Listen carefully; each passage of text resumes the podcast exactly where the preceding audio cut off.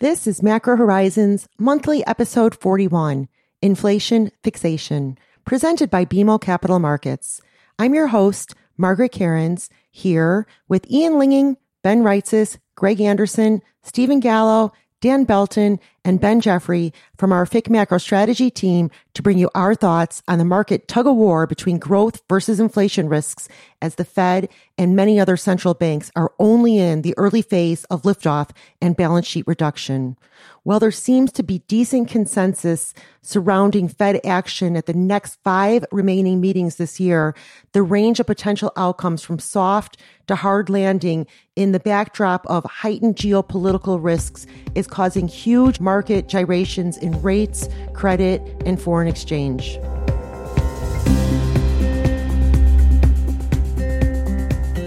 Each month, members from BMO's FIC Macro Strategy team join me for a roundtable focusing on relevant and timely topics that impact our markets. Please feel free to reach out on Bloomberg or email me at margaret.kerins at bmo.com with questions, comments, or topics you would like to hear more about on future episodes. We value your input and appreciate your ideas and suggestions. Thanks for joining us. The views expressed here are those of the participants and not those of BMO Capital Markets, its affiliates, or subsidiaries. 10 year yields attempted to push back above 3% this morning, moving 26 basis points off the recent lows in five short trading sessions. Two year U.S. Treasury yields are following a similar pattern, moving about 22 basis points higher over the same period. The market is pricing in 175 basis points in hikes by mid-December comprised of two more 50 basis point moves followed by three 25 basis point hikes. If realized, the Fed funds rate should be right around neutral by year end and slightly restrictive by early 2023. The great debate sparking market volatility centers on the speed at which the economy may be slowing down as high food and gas prices act as a tax on consumption, while at the same time, the Fed rate hikes will not transmit into the real economy for several months due to the long and variable lags in monetary policy. That said, clearly rates, credit, IG, and FX markets are pricing the tightening and the volatility reflects an endpoint that is highly uncertain where the speed of the pivot from accommodation to restriction has the potential to choke off growth while inflation remains elevated due to factors outside of the Fed's control. In this backdrop, we are seeing downward revisions to GDP. And in fact, our own BMO economics team lowered their GDP forecast for 2022 to 2.4% and 1.5% for 2023. 1.5% is clearly below the long run potential. So Ian, one of the themes that we've seen in this market is the rapid repricing both up and down in yields. We have seen bearish momentum hold over the past several sessions, but there seems to be a pretty decent shift this morning. Will tens revisit the intraday high of 320 achieved on March 9th, or are we headed back to the 270s? I think that that's the operative question at the moment, Margaret. Have we seen the yield peaks established for the year, or was that just a taste of what will ultimately be a decidedly bearish year for treasuries? All else being equal, We'll argue that 320 in tens will represent the yield peak at least in the medium term. Now, medium term in this context gets us through the summer and frankly probably through the midterm elections as well, with the first reasonable probability that we're going to get above 320 to 326 because from a technical perspective 326 is really the level to beat. That really isn't going to come into play from our perspective until the latter part of this year and the beginning of 2023. And I'll offer the caveat that that assumes that everything goes well in terms of the Fed's ability to orchestrate a soft landing. There are certainly a lot of risks evident already when we look at credit spreads or the equity market, but at the end of the day, the Fed has made it abundantly clear that they're going to push forward with the process of normalization, both in terms of policy rates as well as the balance sheet. I would offer an observation regarding the earlier comment about pushing to neutral by the end of the year. That certainly is on the Fed's agenda. And I'll just note that Neutral is a moving target when we put it in the context of financial conditions. And we've been characterizing neutral as a level that you won't know once you've gotten there, but after you've passed it. And that represents a meaningful risk to the Fed. It's not difficult to envision a situation where the perception that there's an increasing chance of a recession leads to more conservative hiring practices, and ultimately some of the upside is taken out of the jobs market. And Ian, I would just add that to me, that's the critical difference that we've seen enter the market discourse since we saw 10 year yields peak at that 320 level Margaret highlighted, and now. And what that suggests is that any further dip in treasuries or increase in yields is going to look increasingly attractive to a global investor base that spent the bulk of the first half of the year waiting for an increase in rates to get invested. And now we've seen a material increase in rates combined with this rising recession risk and increased discussions, at least among our client base, that maybe we're already approaching the end of this economic expansion. And given Treasury's position within the financial system and their characteristic as something of an insurance product, if in fact we're already discussing the chances of a recession, even if that's just a textbook one and two back to back negative quarters of growth, we're already talking about a turn in the labor market, whether that be hiring freezes or even the right sizing of total workforces. And already risk asset valuations have come under pressure, whether that be in the form of equities or widening credit spreads. All of these factors combine to point to a late cycle market. And late in the cycle, it's proven beneficial to own treasuries, which I think is exactly to Ian's point that we're reaching the moment when starting to own the long end of the treasury curve is becoming increasingly compelling. So Ben, you mentioned, you know, that we could already be approaching the end of the cycle. We've got a Fed funds rate at 1%. Presumably we'll be at 150 next week. The neutral rate is the rate that is neither accommodative nor restrictive. So I think what you're implying here is that a 275 by year end might no longer be considered neutral. Margaret, that's a great point. And one of the most interesting aspects of this cycle is how quickly it's played out and just how fast the Fed is trying to get Fed funds to neutral. Now, obviously, the Fed and certainly the market does not have a precise estimate of where neutral lies, but I do think something in the realm of 2% in nominal terms would mean that the Fed's upcoming tightening will bring policy into at least slightly restrictive territory. And taking that fact combined with the lagged impact of the rate hikes we've already seen should only add to the slowing growth profile that we've already seen become very common in terms of the market discourse. I would just quickly make the observation that we're having a conversation about a Fed led recession or a Fed triggered recession.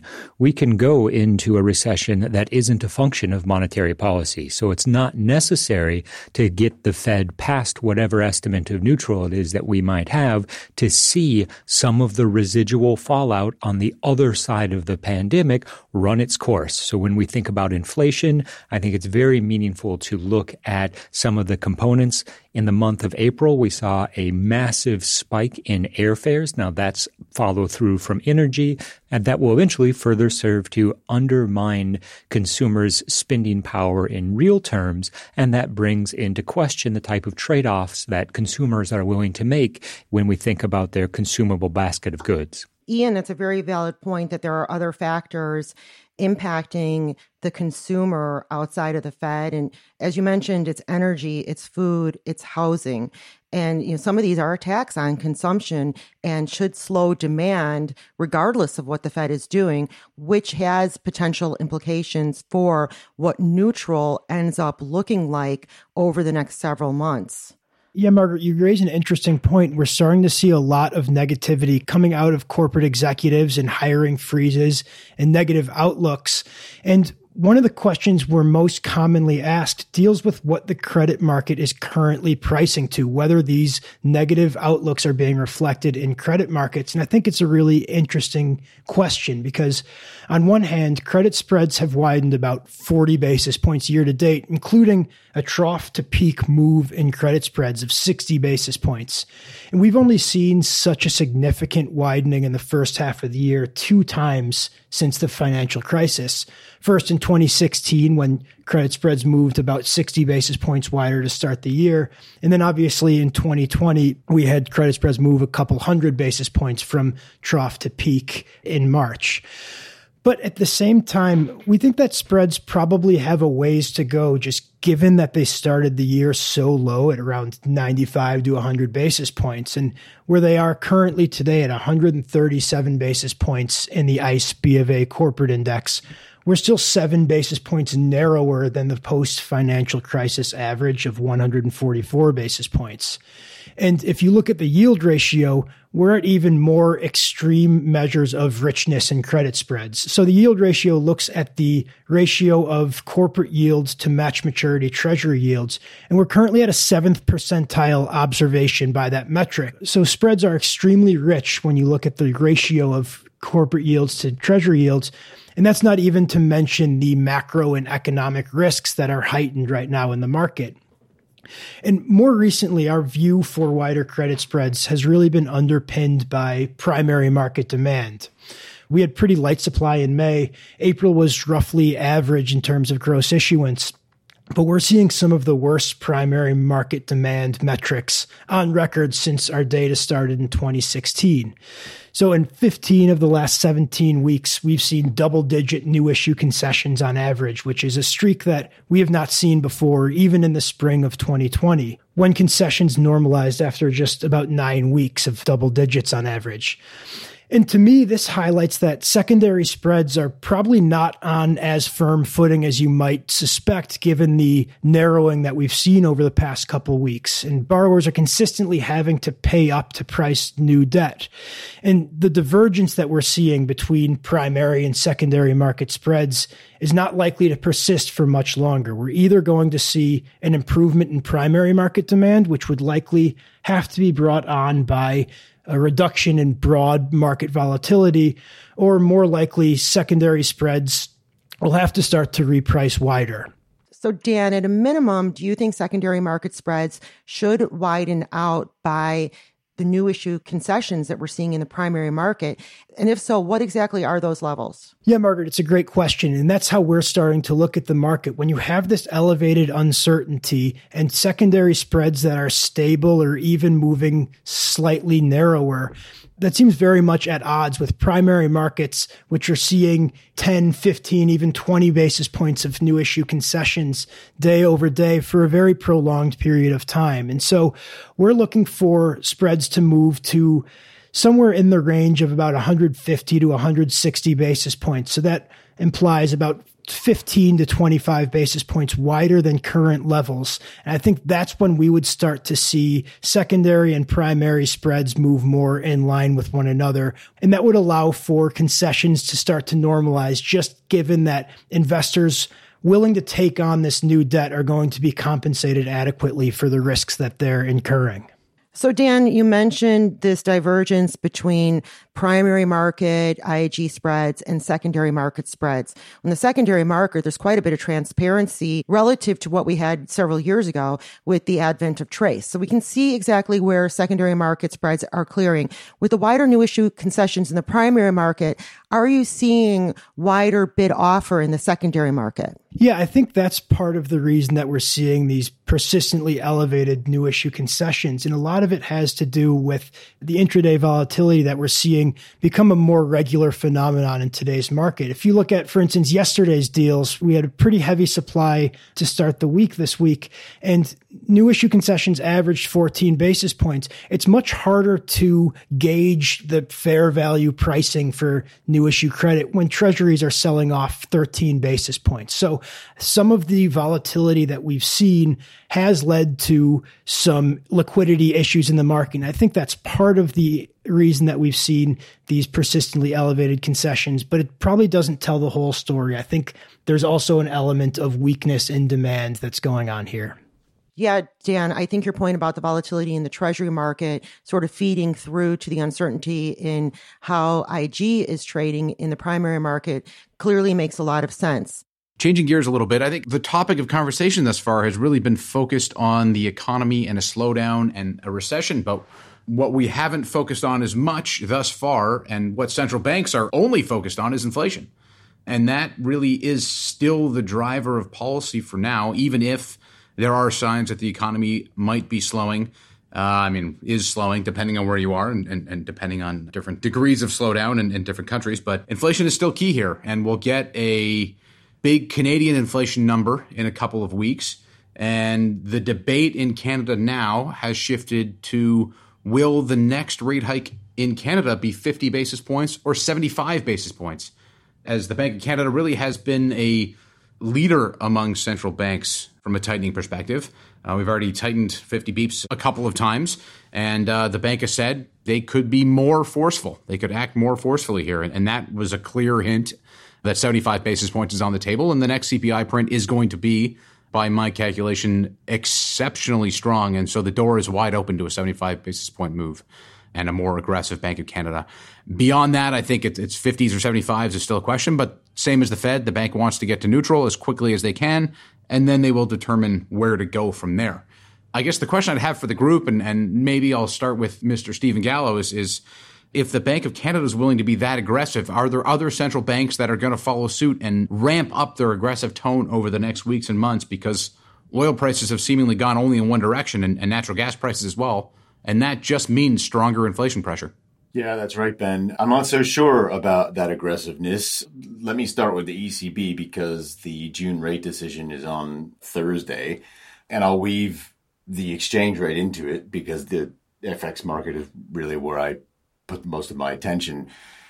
I don't think we can be 100% sure that the DXY has peaked for the cycle, but we can probably assume that most within the ECB are happy with the bounce in euro dollar from its 103.50 low in mid May to the 106, 107 range where it is now. So, in terms of expectations, I can't imagine the ECB wants to unravel that on Thursday with, with major dovishness. So, I think the interest rate guidance from the ECB, they'll aim to keep market rate hike expectations in the 2022 2023 portions of the curve roughly where they are which is you know pretty aggressive that, in my mind, means cementing a quarter point hike in July, confirming that QE net asset purchases under the APP will finish at roughly the same time. I think they'll flag the potential for bigger than 25 basis point rate hikes, but but also avoid pre-committing to more rapid tightening at this stage. I'll get to that in a, in a moment. They may also shorten their QE reinvestment timetable.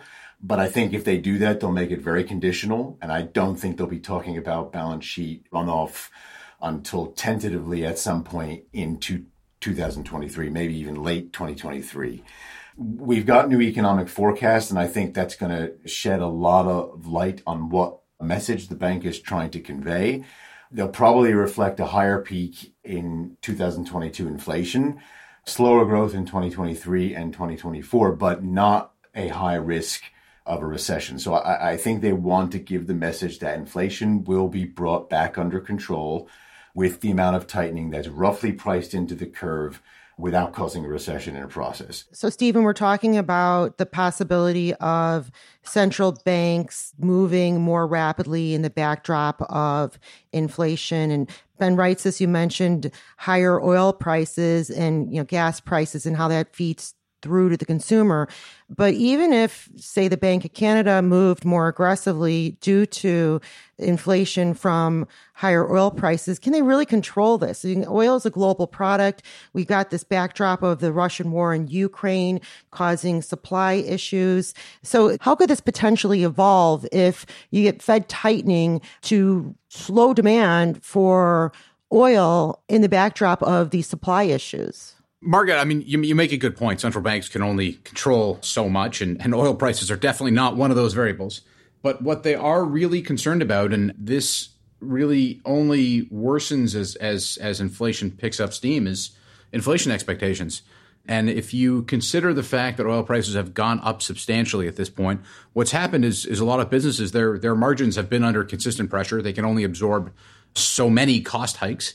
And so as oil prices continue to rise, they're more likely to pass those costs through to consumers.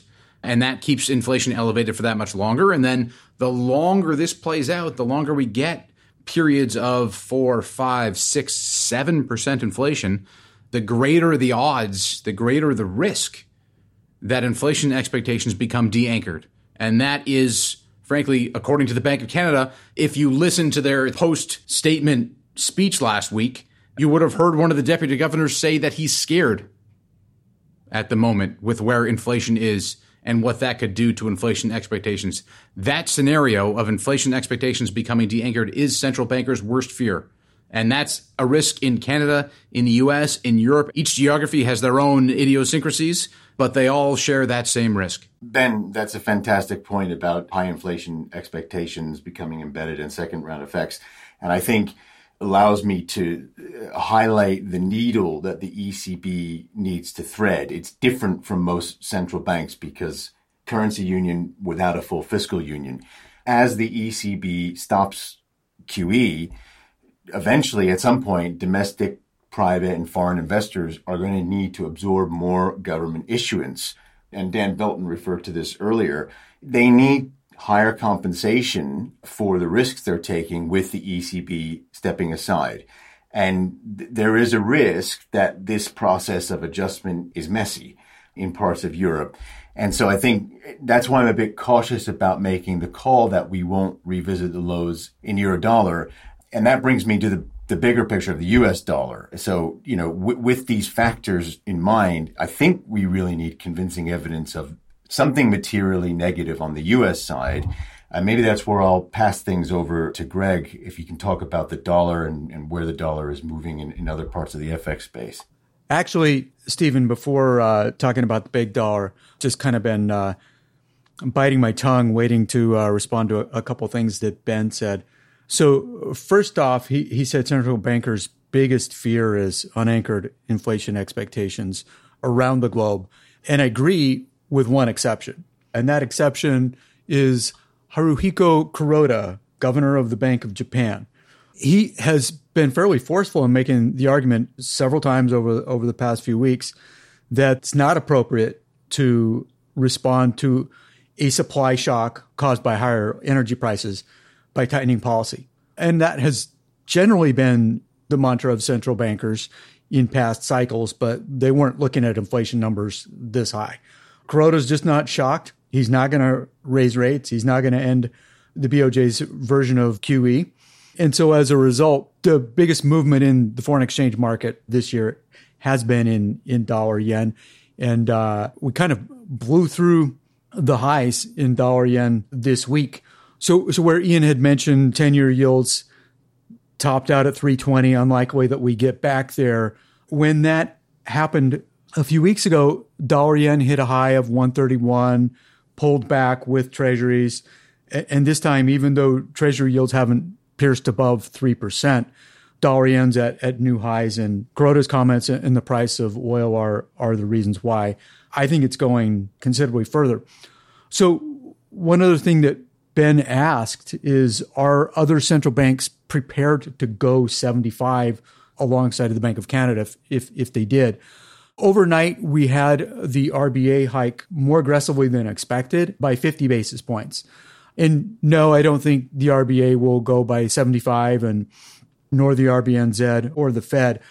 But with the RBA, there's kind of an asterisk. they meet every month. So if they were to hike 50 basis points a month for the next six months, they would in fact be hiking faster than the Bank of Canada moving in, in 75 basis point increments.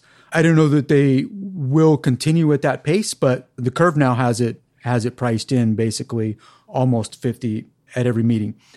With all these other central banks raising rates, and I'm coming back to Stephen's question, does that offset the Fed? And does it bring us ultimately to, to a lower US dollar? I think it does if we are able to engineer a soft landing. But if we are not, and in fact we over tighten and end up with a global recession, everybody will be scrambling to figure out how they take back some of the rate hikes. But in the in the interim, the the U.S. dollar would just surge to new highs on on risk off sentiment. So you'd face one of those environments where treasury yields are dropping and the dollar is rallying anyway. Greg, you mentioned that oil prices could move considerably higher. We are already looking at record gasoline prices, which of course are a tax on consumption. If oil prices move substantially higher, obviously that'll be transmitted through to the consumer. Is there a scenario where you see oil prices remaining stable or falling from here over the medium term? So, Margaret, I'll admit I'm one of the big oil bulls. I just look at inventories being so lean and uh, summer demand season plus hurricane season in North America. And I, I just think the risks of, of a huge spike higher still in oil are, are very high. But what would soften it up? I suppose if global GDP growth slowed below 2%, typically the uh, global industrial demand for oil softens enough in that type of an environment that you know, we, we might slide back under 100 for oil. The, the thing that I, I would argue, we had an equilibrium in oil that was, caught it 90 to $100 a barrel in 2011 to 2014. And then we hit the US production miracle, and that equilibrium in oil, it, it dropped by about $20 a barrel okay, so the U.S. production miracle is it, it's kind of in, in the rearview mirror now, and that's that's the way the market views it. And meanwhile, the prices of everything else went up two percent a year times ten years, so 20, 25 percent. New equilibrium for oil sh- should probably be somewhere around 120, and we, we just barely got there. So I, I softening up from here, I, I think it takes a recession. I'd have to agree with Greg on that one. If you consider the past few months or so, and, and with China under lockdown and oil prices still didn't come under any real pressure in that environment and stayed very elevated, it's just very difficult to see oil prices back off meaningfully absent a deep global recession at this point. That the supply and demand fundamentals are just just too strong, unfortunately. Do you think a resolution to the Russian Ukrainian war would bring oil prices back down? Uh, I guess it would depend on what kind of resolution, but it, it, it's going to be very difficult for Europe to back down from what they've done, and same with, with North America. I don't know how you take Russia out of the box that they're currently in. They need to be penalized, and that's what's happening. And, and even if they were to back off immediately, it, it'd be difficult to rationalize backing off from the sanctions and giving Russia a free pass for what they've done. So, Greg and Ben, you mentioned that the equilibrium price of oil might be around $120 a barrel. Oil prices were near this level in 2011 through 2014, but gas prices weren't as high back then. How should we be thinking about gas prices and their impact on the economy if oil prices continue to increase?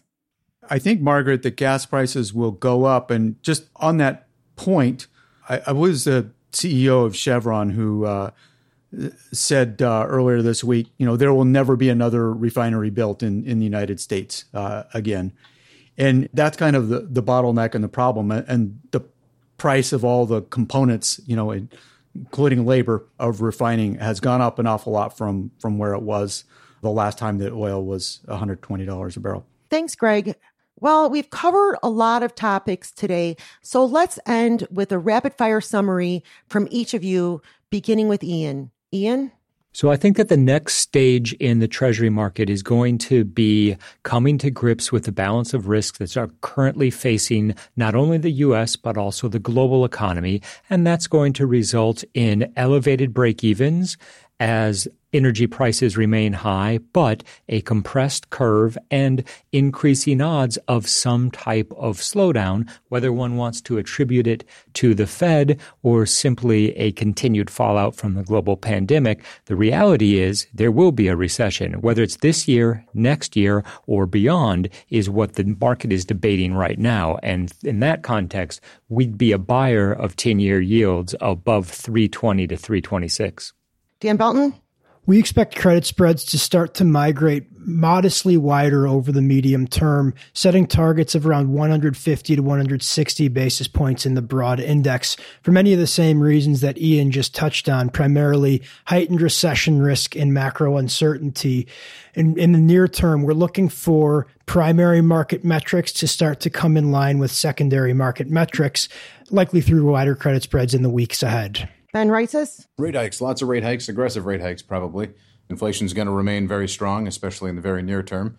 That combined with a softening economic backdrop points to a, a consistently flatter curve. The front end is going to continue to struggle here as we continue to push toward at least having 75 price for the July meeting. And the longer end will benefit from the weaker economic backdrop. And so a flatter curve here and likely ongoing significant volatility. Stephen Gallo? Yeah, Margaret, I think tentatively there are signs that the low for the cycle in European currencies versus the dollar is in.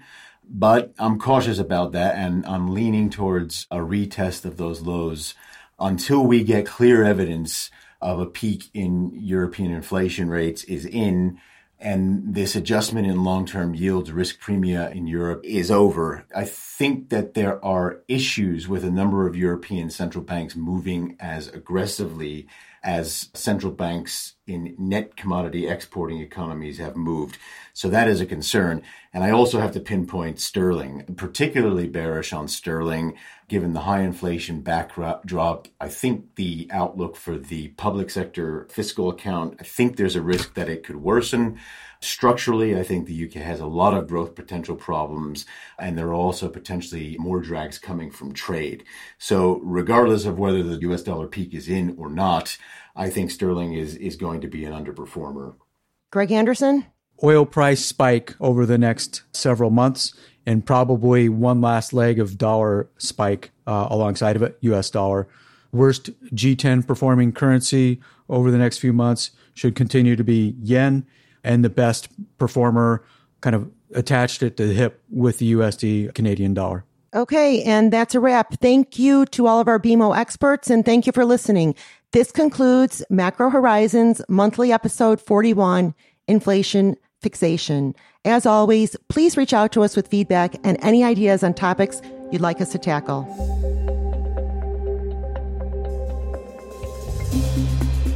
Thanks for listening to Macro Horizons please visit us at bmocm.com backslash macro horizons.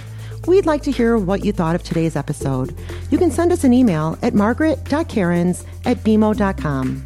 You can listen to the show and subscribe on Apple Podcasts or your favorite podcast provider. And we'd appreciate it if you could take a moment to leave us a rating and a review. This show and resources are supported by our team here at BMO, including the FIC Macro Strategy Group and BMO's marketing team. This show is produced and edited by Puddle Creative. This podcast has been prepared with the assistance of employees of Bank of Montreal, BMO Nesbitt Burns Incorporated, and BMO Capital Markets Corporation. Together, BMO, who are involved in fixed income and foreign exchange sales and marketing efforts. Accordingly, it should be considered to be a product of the fixed income and foreign exchange businesses generally, and not a research report that reflects the views of disinterested research analysts. Notwithstanding the foregoing, this podcast should not be construed as an offer or the solicitation of an offer to sell or to buy or subscribe for any particular product or services, including, without limitation, any commodities, securities, or other financial instruments. We are not soliciting any specific action based on this podcast. It is for the general information of our clients. It does not constitute a recommendation or a suggestion that any investment or strategy referenced herein may be suitable for you. It does not take into account the particular investment objectives, financial conditions, or needs of individual clients. Nothing in this podcast constitutes investment, legal, accounting, or tax advice, or a representation that any investment or strategy is suitable or appropriate to your unique circumstances, or otherwise constitutes an opinion or a recommendation to you. BMO is not providing advice regarding the value or advisability of trading in commodity interests, including futures contracts and commodity options, or any other activity which would cause BMO or any of its affiliates to be considered a commodity trading advisor under the U.S. Commodity Exchange Act. BMO is not undertaking to act as a swap advisor to you or in your best interests in you, to the extent applicable, will rely solely on advice from your qualified independent representative in making hedging or trading decisions. This podcast is not to be relied upon in substitution for the exercise of independent judgment. You should conduct your own independent analysis of the matters referred to herein, together with your qualified independent representative, if applicable. BMO assumes no responsibility for verification of the information in this podcast. No representation or warranty is made as to the accuracy or completeness of such information, and BMO accepts no liability whatsoever for any loss arising from any use of or reliance on this podcast. BMO assumes no obligation to correct or update this podcast. This podcast does not contain all information that may be required to evaluate any transaction or matter, and information may be available to BMO and or its affiliates that is not reflected herein. BMO and its affiliates may have positions, long or short, and affect transactions or make markets in securities mentioned herein, or provide advice or loans to, or participate in the underwriting or restructuring of the obligations of issuers and companies mentioned herein. Moreover, BMO's trading desks may have acted on the basis of the information in this podcast. For further information, please go to bmocm.com slash macrohorizons slash legal.